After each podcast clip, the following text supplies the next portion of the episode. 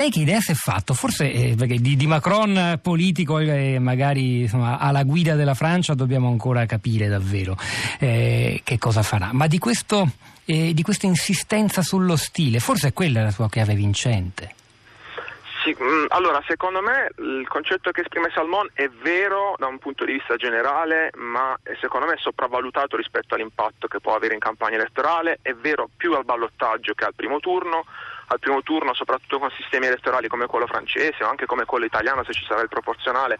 qualcosa che divida le forze politiche che permetta di capire l'identità di una forza rispetto all'altra continuerà ad avere un valore. E infatti il primo al... turno ha preso il 23 al ballottaggio il 66. Eh, eh, perché appunto in un sistema frammentato eh, il programma è forse quei due o tre punti di vantaggio su Figlione, avete parlato giustamente quanto la campagna elettorale abbia inciso negativamente sul candidato repubblicano, qualche peso ce l'ha al ballottaggio, è più vero quello che dice Salmon ed è anche vero che il ballottaggio non è solamente un voto per ma è anche un voto contro in, in alcuni casi. È uscito stamattina un sondaggio di Ipsos sulle elezioni che dice che il 23% di, degli elettori di Marine Le Pen ha votato contro Emmanuel Macron e il 41% degli elettori di Emmanuel Macron ha votato contro Marine Le Pen. Quindi storia, in questa storia c'è molto anche di stile, di immagine, di mistica. È anche vero che tu ti puoi permettere di avere stile, immagine e mistica se sei completamente nuovo alla politica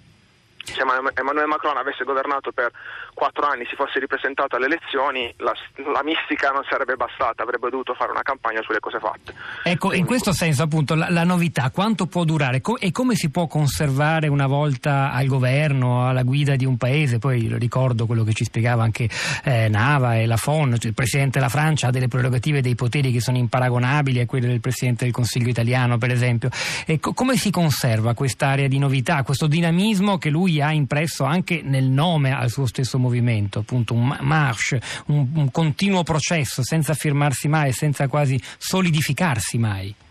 Diciamo che siamo in una fase della storia della comunicazione politica, in generale della politica, nella quale eh, il consenso si conquista e si perde con estrema rapidità. Questo è anche figlio del fatto che appunto le formazioni classiche politiche perdono rappresentatività, perdono controllo. Quindi un Macron che non ha un partito dietro diventa Presidente della Repubblica, cresce rapidamente, il difficile viene adesso perché non ha appunto quella struttura che nei tempi, ne so, negli anni 70, negli anni 80, anche prima, permetteva uh, spostamenti di consenso molto più lenti e oggi è più difficile tenerlo. Diciamo che, come scrive anche Salmon stamattina e come oramai è dottrina un po' dovunque, deve fare campagna elettorale permanente, come si dice in gergo, cioè deve ogni giorno tirar fuori storie, tirar fuori argomenti, tenere l'opinione pubblica sempre in attività, sperando ovviamente di fare cose, perché eh, ovviamente, come dicevo prima, una cosa è fare campagna elettorale da nuovo e senza avere responsabilità, altro discorso è farlo da maggioranza in un momento storico nelle quali le maggioranza hanno pochi soldi, molti vincoli, molte difficoltà, una situazione economica non facile quindi il difficile viene adesso, ripeto, perché non è la struttura politica che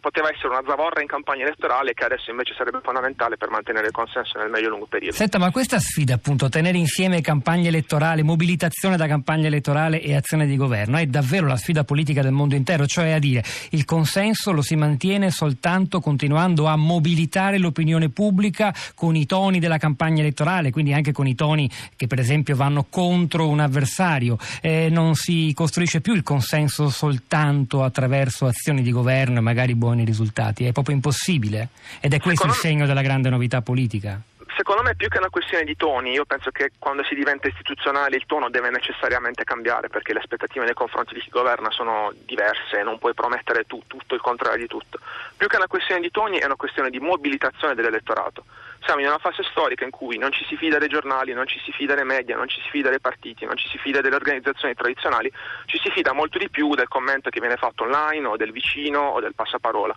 Perché questo passaparola possa avere una, un senso, una funzione anche di mobilitazione, di mantenimento del consenso, è molto importante che le strutture che ora, ora, erano elettorali e diventeranno magari istituzionali, siano in grado di produrre una tale quantità di contenuti, approfondimenti, aggiornamenti, botta e risposta da dare ai tuoi sostenitori affinché siano loro al posto tuo a fare campagna elettorale permanente. L'idea di una comunicazione verticale in cui il leader dice come va il mondo e tutti seguono è un'idea abbastanza ormai logorata, ma non perché l'idea in sé sia logorata, ma perché appunto il livello di fiducia nelle istituzioni classiche viene meno. Quindi il tono secondo me deve cambiare perché dalle istituzioni ci si aspetta mette un cambio di tono. Quello che non deve cambiare è la mobilitazione, il porta a porta, le telefonate, tutto quello che si fa solitamente in campagna va fatto anche durante, le, durante la, la vita di tutti i giorni.